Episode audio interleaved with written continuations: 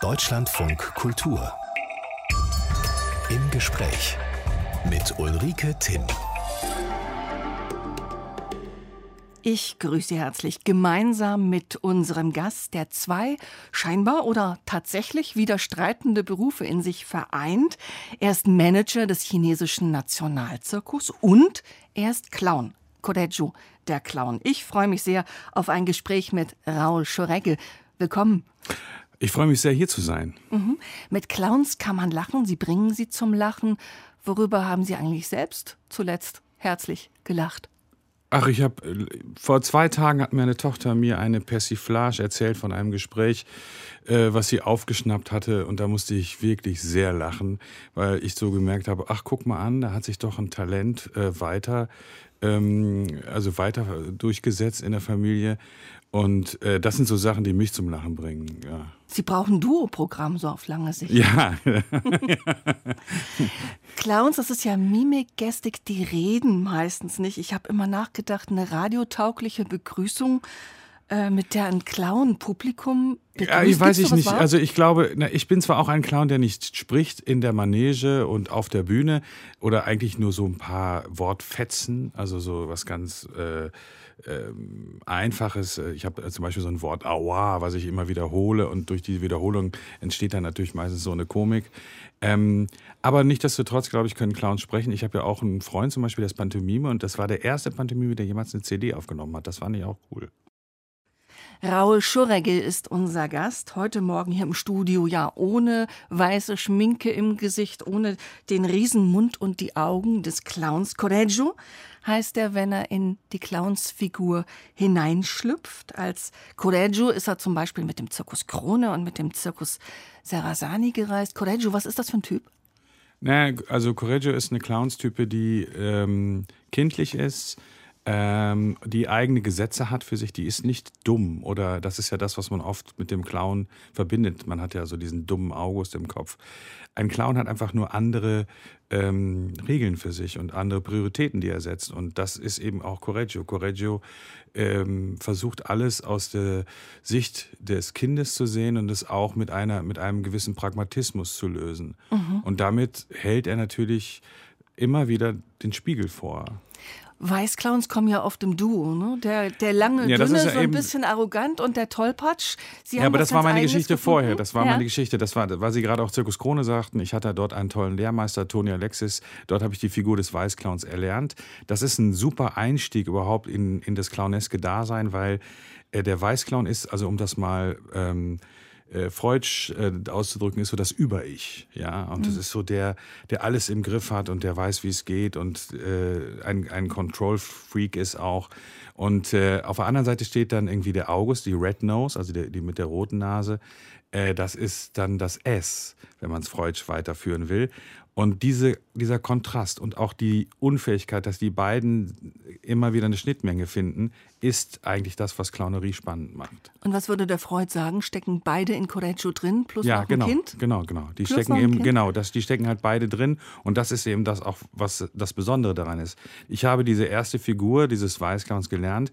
Ähm, rein handwerklich ist die wichtig, weil die das Tempo macht. Die, die ist derjenige, der sozusagen führt. Durch der andere kriegt die Lacher, aber sozusagen die Abendregie, der Inspizient dieses Duos ist immer der Weißclown. Und das andere ist sozusagen das Spielerische, das, die, das Improvisierte, das, das Frische.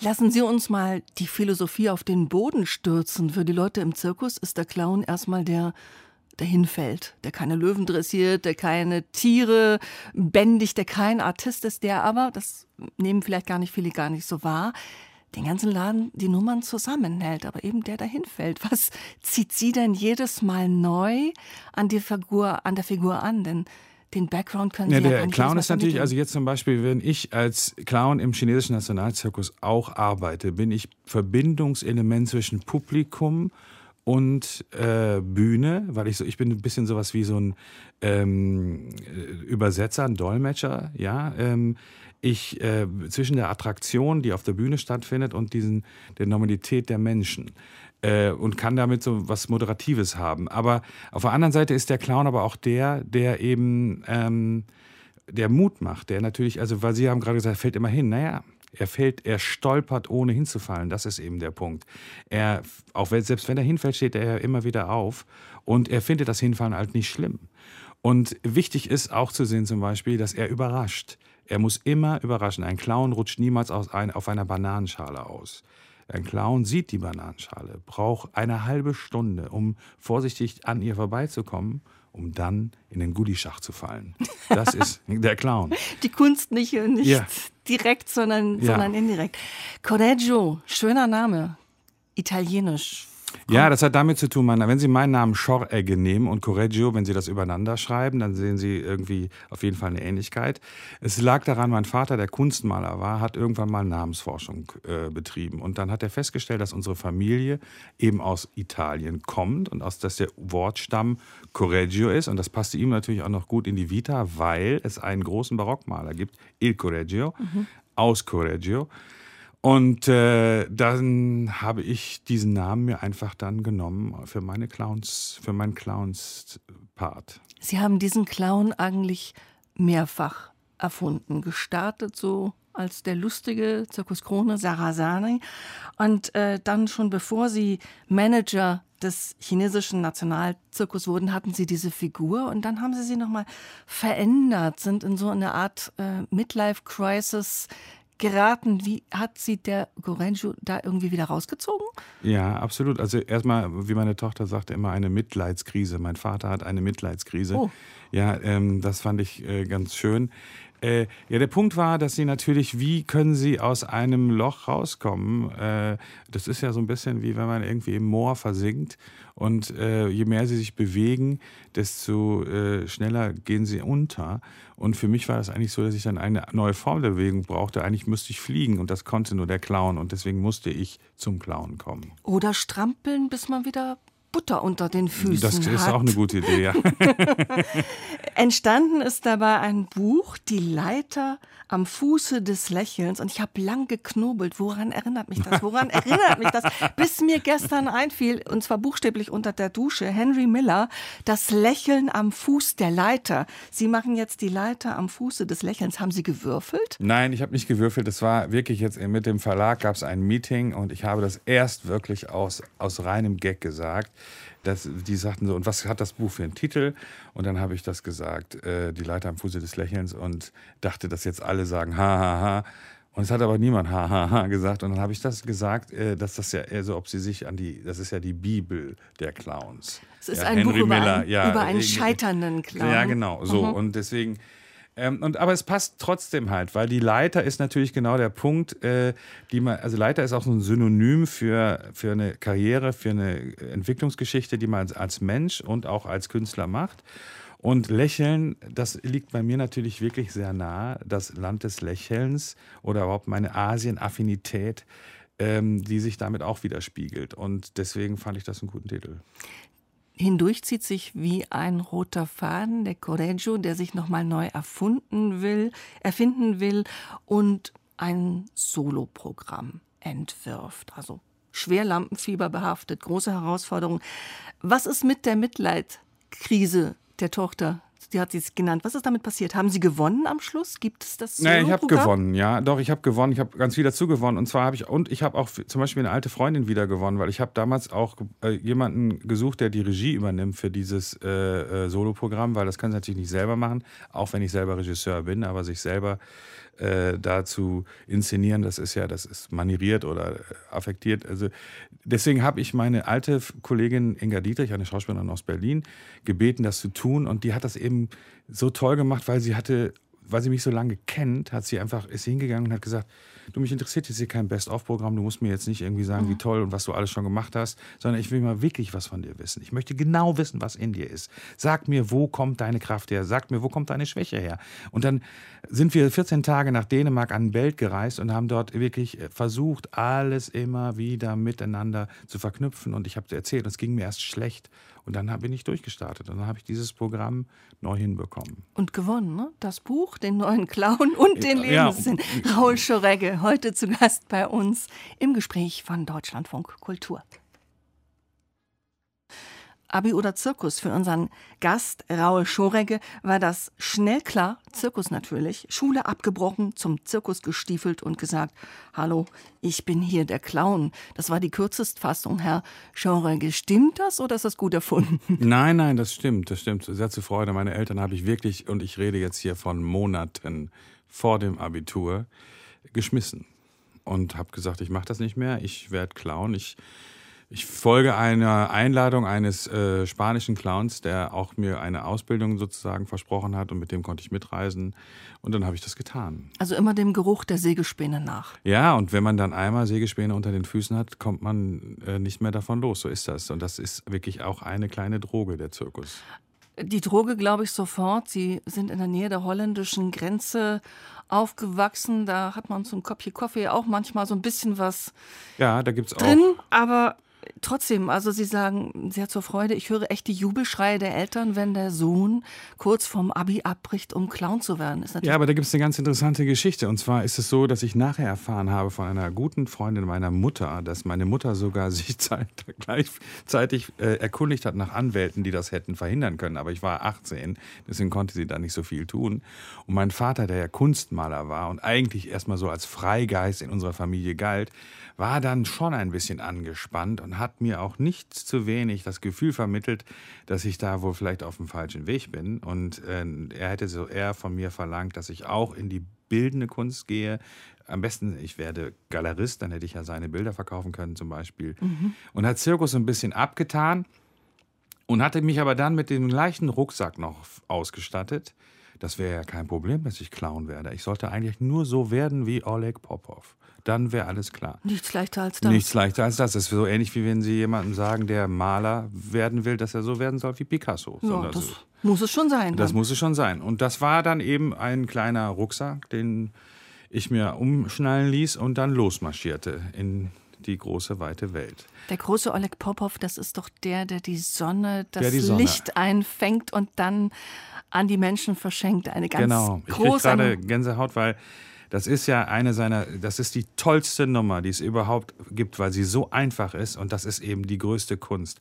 Ich habe, Oleg Popov war ein großes Idol für mich, ein großer, großer Star und ich kann, glaube ich, auch äh, ohne Übertreibung sagen, dass er am Ende ein großer Freund von mir geworden ist und ein Lehrmeister. Und da gibt es zum Beispiel diese Geschichte, um das eben schnell zu sagen.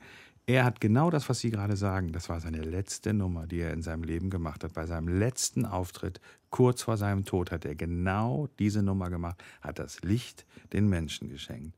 Und danach ist er abgetreten. Und das ist das Größte für mich, was ein Clown machen kann. Ich bin mit ihm in China zusammen gewesen. Wir haben da, sind da gemeinsam aufgetreten. Ein ganz großer Kollege. Leider hat mein Vater, und das ist das, was mich dann ärgert, ein bisschen, hat das nicht erlebt. Wollte ich gerade fragen. Also könnten Sie ja sagen können, ganz stolz, Papa, sieh ja. mal. Popov bin ich nicht, aber Correggio und mit Popov zusammen im Schlepptau. Also nicht mehr erlebt. Mhm. Sie haben, da fallen ihnen echt die Mundwinkel runter. Das ist eine Belastung bis heute. Ja, der Papa muss eine richtig schwierige Figur gewesen ja, sein. Der Papa ist äh, auf jeden Fall eine, eine, schwierige Figur, wobei ich jetzt gerade damit vor kurzem Frieden geschlossen habe. Ich, mir ist vor irgendwie ein paar Monaten etwas in die äh, Hände geraten, und zwar alte Briefe meines Vaters aus, äh, aus Ende der 50er Jahre, äh, kurz nach der Akademie in München. Und äh, da hat er so seine Liebe zum Zirkus gestanden in diesen, in diesen Briefen. Äh, das hat er mir nie erzählt und hatte ganz viel. Diese Briefe waren voll mit Tuschezeichnungen von Zirkusartisten und das war für mich so ein Ding, wo ich gesagt habe: Guck mal, eigentlich habe ich nichts falsch gemacht. Ich habe nicht ich war nicht das schwarze Schaf, ich war nicht der, der gegen den Vater Sachen gemacht hat, sondern mhm. eigentlich habe ich irgendwie, glaube ich, sein Leben wirklich gelebt, was er sich vielleicht nicht getraut hat. Dann wäre das ein poetischer Kreis. Ich das möchte noch mal zurück zu dem Tini, der da letztlich zum Zirkus spaziert ist in einer kleinen Stadt, glaube ich, nahe der holländischen Grenze. Ich meine, das ist ja auch okay, das ist ja auch ein Selbstbewusstsein, letztlich zu sagen, hallo, ich bin der neue Clown. Ich meine, das ist ja nicht nur der Wunsch und vielleicht so eine gewisse Grundbegabung, vielleicht waren Sie auch mal Klassenclown. Das ist ja auch eine Menge Handwerk, Bewegungskunst, Schminke, Wirkung kalkulieren. Also, Sie waren ja ganz schön vorwitzig, oder? Ja, aber das ist ja genau der, das ist ja genau das, was der Clown auch ist. Der Clown ist ja so. Ich war dann auch wirklich der Clown in dem Moment. Man wird dann ja erst schlechter, wenn man anfängt, es zu lernen. Und dann dauert es ganz lange, bis man wieder auf diese alte Ebene mhm. kommt.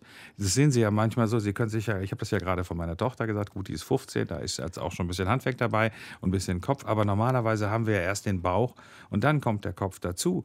Und das ist so, für mich gibt es da so einen super Ausdruck von Bruce Lee, der gesagt hat, als ich mich äh, noch nicht mit Kampfkunst beschäftigt habe, war ein Tritt nur ein Tritt und ein Schlag nur ein Schlag. Als ich Kampfkunst gelernt habe, war ein Tritt nicht mehr ein Tritt und ein Schlag nicht mehr ein Schlag. Jetzt, wo ich Kampfkunst beherrsche, ist mhm. ein Tritt nur ein Tritt und ein Schlag nur ein Schlag. Und das trifft für den Clown genauso zu. Diese Leichtigkeit, dass ich da zu einem Zirkus gegangen bin und habe gesagt, guten Tag, ich bin auch Clown, darf ich hier mal auftreten? Äh, die habe ich jetzt wieder. Mhm. Der Gang 52. um die Welt. Ja, ne? natürlich. Kleisters Marionettentheater. Genau. Habe ich ja. alle Künstler ja, gelesen. Ja.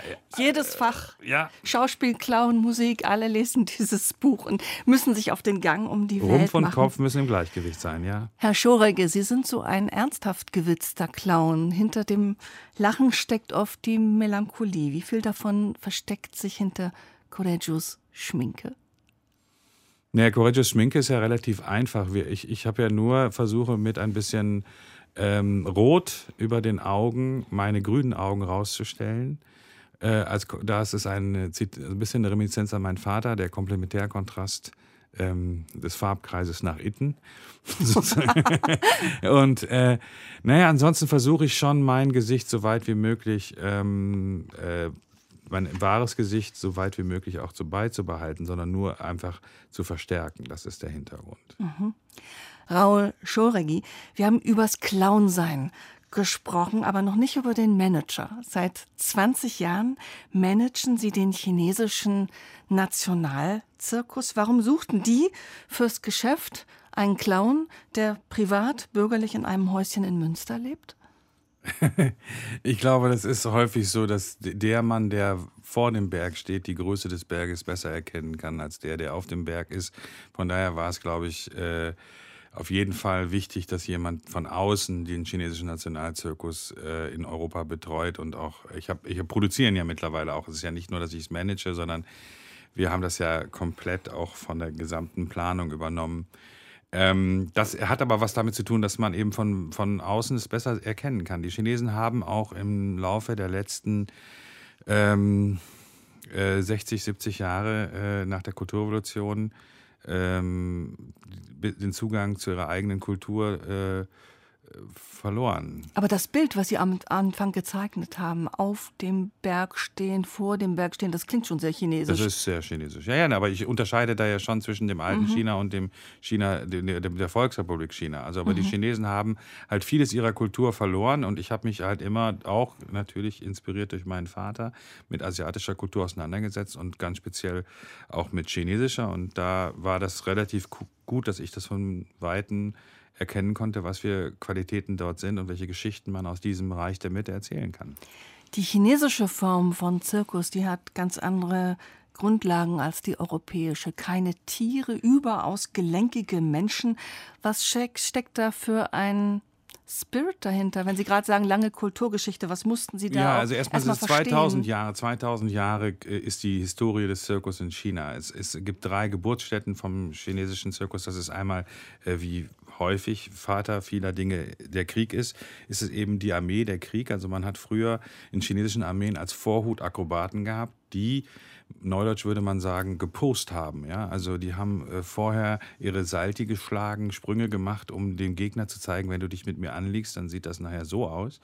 Das ist wirklich wahr. Und dann gab es die zweite Geschichte, das ist natürlich so diese spirituelle Sache, dass die Einheit von Körper, Geist und Seele natürlich wunderbar auch in einem Handstand darzustellen ist. Das ist ja, äh, also dieses, dieses absolute, die Identifikation mit dem, was man tut, ist halt was typisch Chinesisches. Die totale Balance. Die, totale Balance, ja. Und das ist ja, ich sage das ja auch immer, ein chinesischer Akrobat macht keinen Handstand, ein chinesischer Akrobat ist der Handstand. Einarmig. Ja, natürlich. Das ist ja eine, eine unfassbar virtuose Art zu, ja, zu turnen kann man kaum sagen. Aber äh, wenn der chinesische Akrobat einen einarmigen Handstand macht und ein Kollege ihm mit einer kleinen Hand stützt oder mit 25 Tellern jongliert und sich dabei noch irgendwie Salto schlägt.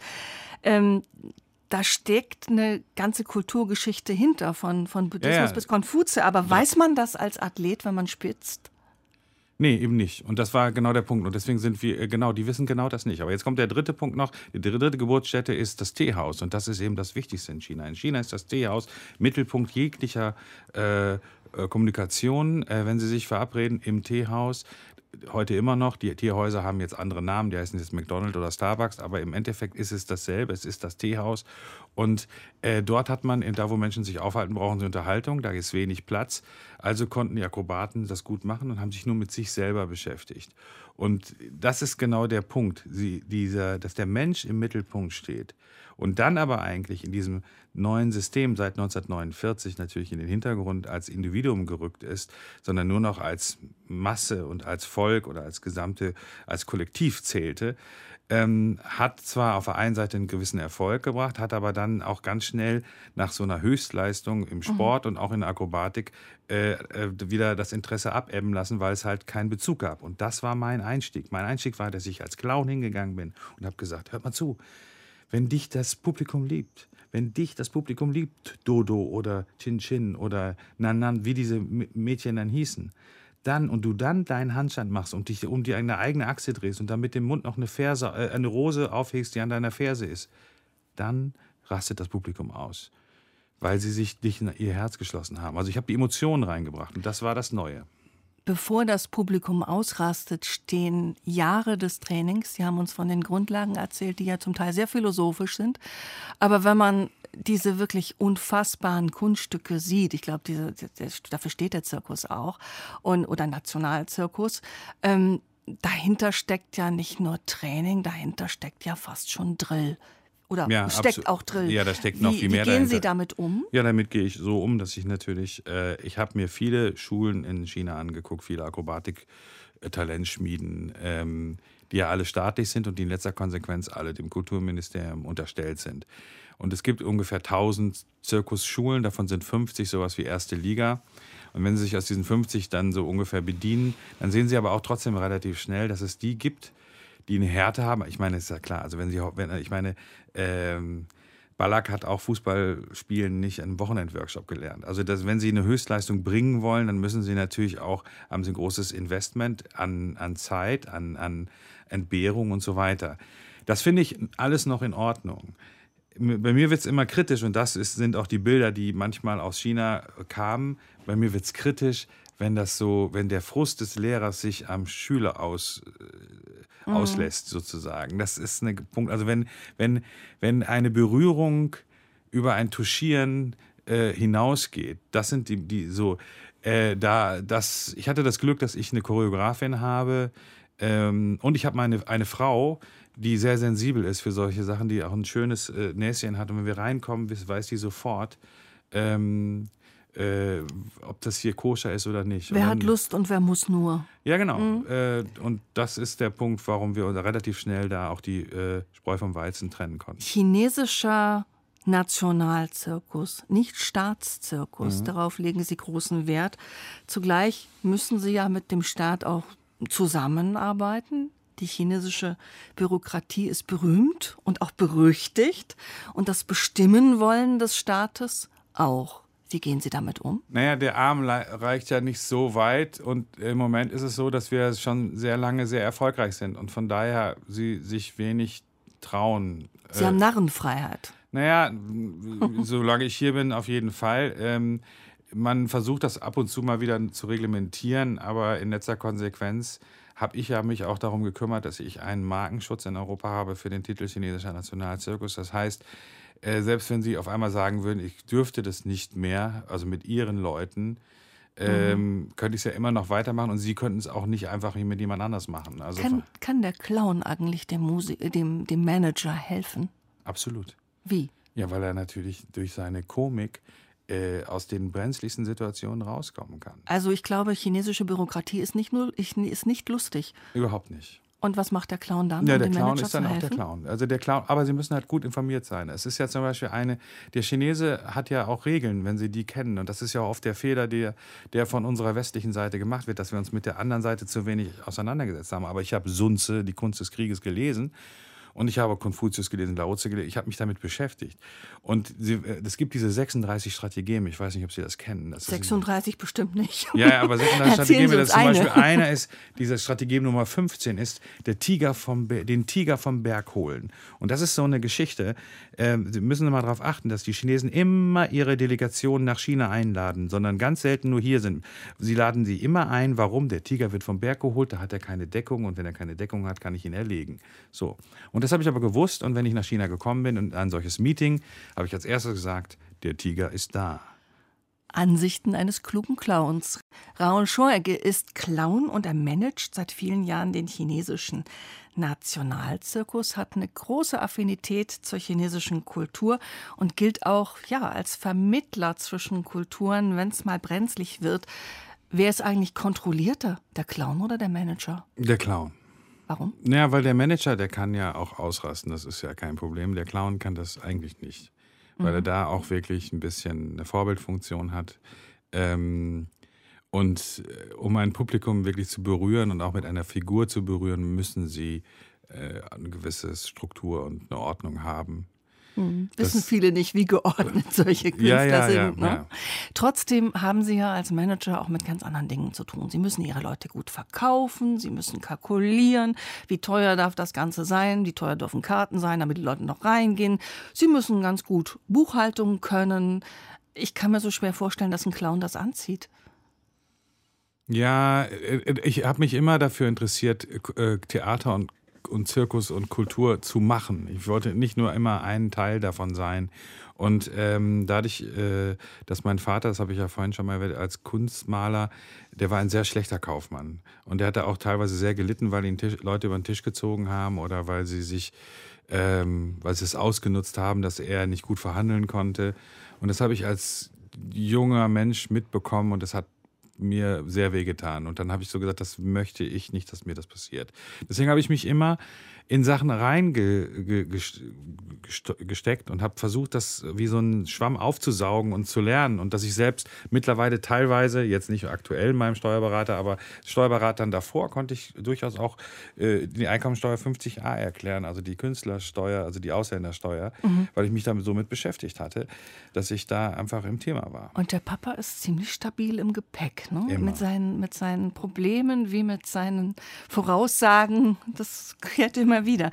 Herr Schoregge, in den letzten anderthalb Jahren war nicht viel mit Vermitteln zwischen den Kulturen und Auftreten. Corona. Wie haben Sie das mit Ihren Leuten, mit dem chinesischen Nationalzirkus erlebt, überlebt? Also erst einmal hatten wir das große Glück, dass wir eine neue Show produziert haben und waren sowieso in einer selbstgewählten, in so einem selbstgewählten Eremitendasein. In unserem, äh, in unserer Kreativschmiede im Münsterland haben wir einen großen Proberaum und da hatten wir geübt. Und dann haben wir das einfach zu Ende geführt, trotz Lockdown, weil wir da sowieso alle wie so ein, Haushalt zusammen waren und haben dann diese Show zu Ende produziert. Das war der erste Schritt überhaupt, um durch den Schock zu kommen. Mhm. Ähm, und so eine, so eine Schicksalsgemeinschaft ist ja dann schon, die einen sehr trägt. Das war am Anfang wichtig. Dann kommt irgendwann natürlich diese, diese Liturgie da rein und dass man nicht weiß, wie lange dauert das noch. Die Chinesen konnten nicht zurück. Teile musste ich aber zurückschicken, weil die Teil einer äh, staatlichen Truppe dort waren, die darauf bestanden hat, dass alle zurückkommen. Da mussten wir wirklich damals dann Tickets kaufen für 5000 Euro pro Person, um sie zurückzuschicken. Weil nur ganz wenige Flugzeuge Ja, das war eine Katastrophe. Ja, Frechheit. Also, Gibt es eigentlich Überbrückungshilfen für Zirkuszeit? Ja, ja, ja, das, wir haben uns, da habe ich mich sehr drum gekümmert und das hat auch im Endeffekt gut funktioniert. Das muss man sagen. Es hat lange gedauert, aber das, das ist auch ein Punkt gewesen. Ich habe mich da relativ schnell bei unserem Ministerpräsident äh, auf den Schoß gesetzt äh, in Nordrhein-Westfalen und habe äh, mittlerweile auch viele ähm, Brieffreunde im Ministerium für Kultur und Wissenschaft. Mhm. Also ich habe da sehr gekämpft. Das hat aber funktioniert, ist gut gelaufen. Ähm, und dann muss man aber Leute auch bei, bei der Stange halten. Äh, man muss natürlich gucken, äh, weil die trainieren ja nicht ins Blinde rein. Was sind Artisten ohne ein Publikum? Ja, ja? Und dann, was ist ein Clown, über die, den niemand lacht? Also sorry, Training ist was Feines, aber ja, aber ich habe mir dann zum Beispiel, habe ich ja mit meiner äh, eben schon erwähnten Freundin, habe ich einen Podcast äh, angefangen zu machen. Äh, das war dann ein Ventil, um, um künstlerisch dieses, diesen Druck auch äh, rauszulassen, weil eben, das ist ja auch so ein Spruch, Kunst kommt nicht von Können, Kunst kommt von Müssen. Und wenn sie einfach, das müssen sie ja irgendwann rauslassen. Dann haben wir das gemacht. Das war eine Aufgabe, haben dann auch Stipendien dafür bekommen. Das war das total cool, sodass wir eine Möglichkeit hatten, das wirklich durchzuziehen. Und dann muss man gucken, dass die Artisten äh, einem weiter folgen und dass sie äh, Spaß haben. Dann haben wir auch mit den Aktionen gemacht und das geht dann teilweise mit von äh, VHS-Kursen angemeldet, dass die Deutsch lernen können, bis äh, mhm. äh, dass man irgendwie mal mit denen in den Wald spazieren geht oder so. Aber die Leiter am Fuße des Lächelns ist da doch recht hoch, oder? In diesen ja. 15 Monaten ja, ja. gewesen. Also ich meine, Artisten ohne Publikum, Clown, über den keiner lacht, ist, ist irgendwie eine traurige Sache. Ja, das ist eine sehr traurige Sache, aber das, irgendwann, äh, man wird dann, nach der Liturgie kommt ja dann irgendwie die Wut und dann kommt der Kampf. Und der Kampf ist dann weitergegangen, dass wir einfach gesagt haben, wir müssen, wir, wir wollen mit unserer neuen Show China Girl, wollen wir im Dezember an den Markt, wir wollen wieder ein Publikum erreichen. Wir haben Gott sei Dank auch tolle, wir haben tolle Partner, die uns unterstützt haben. Wir haben Freunde, zum Beispiel einen Arzt, der gesagt hat, ich impfe das ganze Team und so weiter. Also ich merke, Sie sind schon wieder voll im Startmodus. Ja. Wann geht es denn hoffentlich wieder richtig los? Kann also hoffentlich, wenn wir denn sowas wie eine Herdenimmunität jetzt hinbekommen und die Menschen wieder unbeschwert die Kultur genießen können, live, äh, ohne Abstand und sich auch wieder begegnen, dann wollen wir am 17.12. mit unserer Tournee China Girl starten. Ähm, wo dann auch alles drin ist. Also da ist so viel drin, auch aus dieser Corona-Zeit.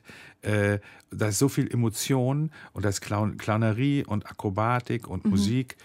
Ähm, Klopfen Manager und Clowns auf Holz? Ja, ja. Das ist ein Holztisch. Wollen ja, wir mal? Mal. Okay. Ja.